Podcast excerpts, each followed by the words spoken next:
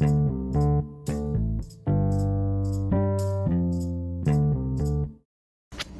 ัสดีครับ สวัสดีวันนี้นะครับมาฟังพอดแคสต์นะครับ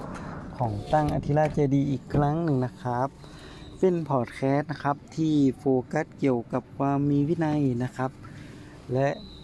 การมีชัยชนะเล็กๆน้อยๆในแต่ละวันนะครับ วันนี้นะครับผมจะมาคุยคำว่าโฟกัสนะครับ จริงๆแล้วนะครับมีการพูดคุยหรือว่ามีการมา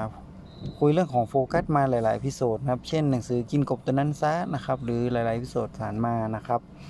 วันนี้ผมก็มาอธิบายในเรื่องของการนำไปใช้งานจริงนะครับ หลังจากที่ผมลงไปทดสอบจริง ปรากฏว่าเป็นตามที่หนังสือสอนนะครับว่าเราควรจะทำ งานในโฟกัสในงานที่สำคัญที่สุดนะครับ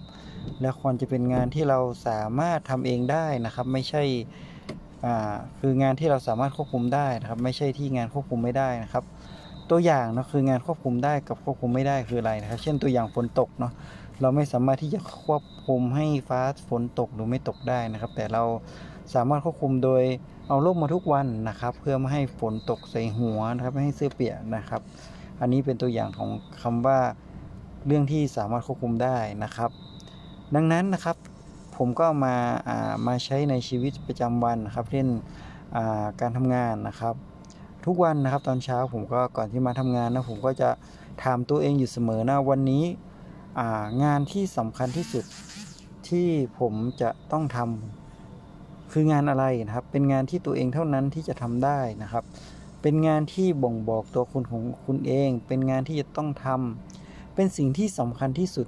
ที่คุณทำแล้วมันแสดงตัวตนของตัวเองนะครับนะครับเนาะและสิ่งสำคัญนะครับ การที่เราจะพอเราได้งานที่สำคัญแล้วบางครั้งเราก็กลัวนะที่จะทำเนาะมันมีอีกตอนหนึ่งของอวิสุของพอดแคสต์ที่ผมจำได้อย่างซึ้งใจนะครับ บอกว่าถ้าคุณกลัวนะครับ ขอให้คุณลงมือทำนะครับ โดยโฟนะครับ โดยตั้งเป้าหมายให้ชัดเจนนะครับว่า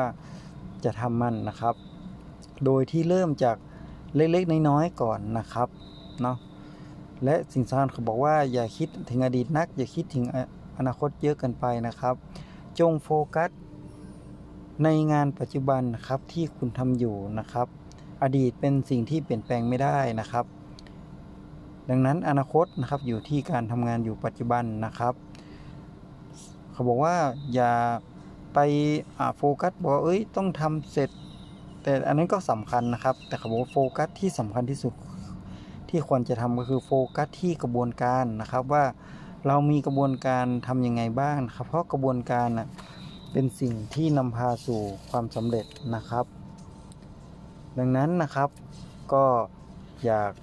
าทำพอดแคสต์ episode นี้นะครับ เพื่อเตือนใจตัวเองนะครับ แล้วก็เป็นการแชร์ การนำไปใช้นะครับเรื่องของการทำงานแบบโฟกัสนะครับ และทุกๆวันที่ผมลองนำไปใช้นั้นรู้สึกว่าค่อนข้างจะภาคภูมิใจในการทำงานนะครับ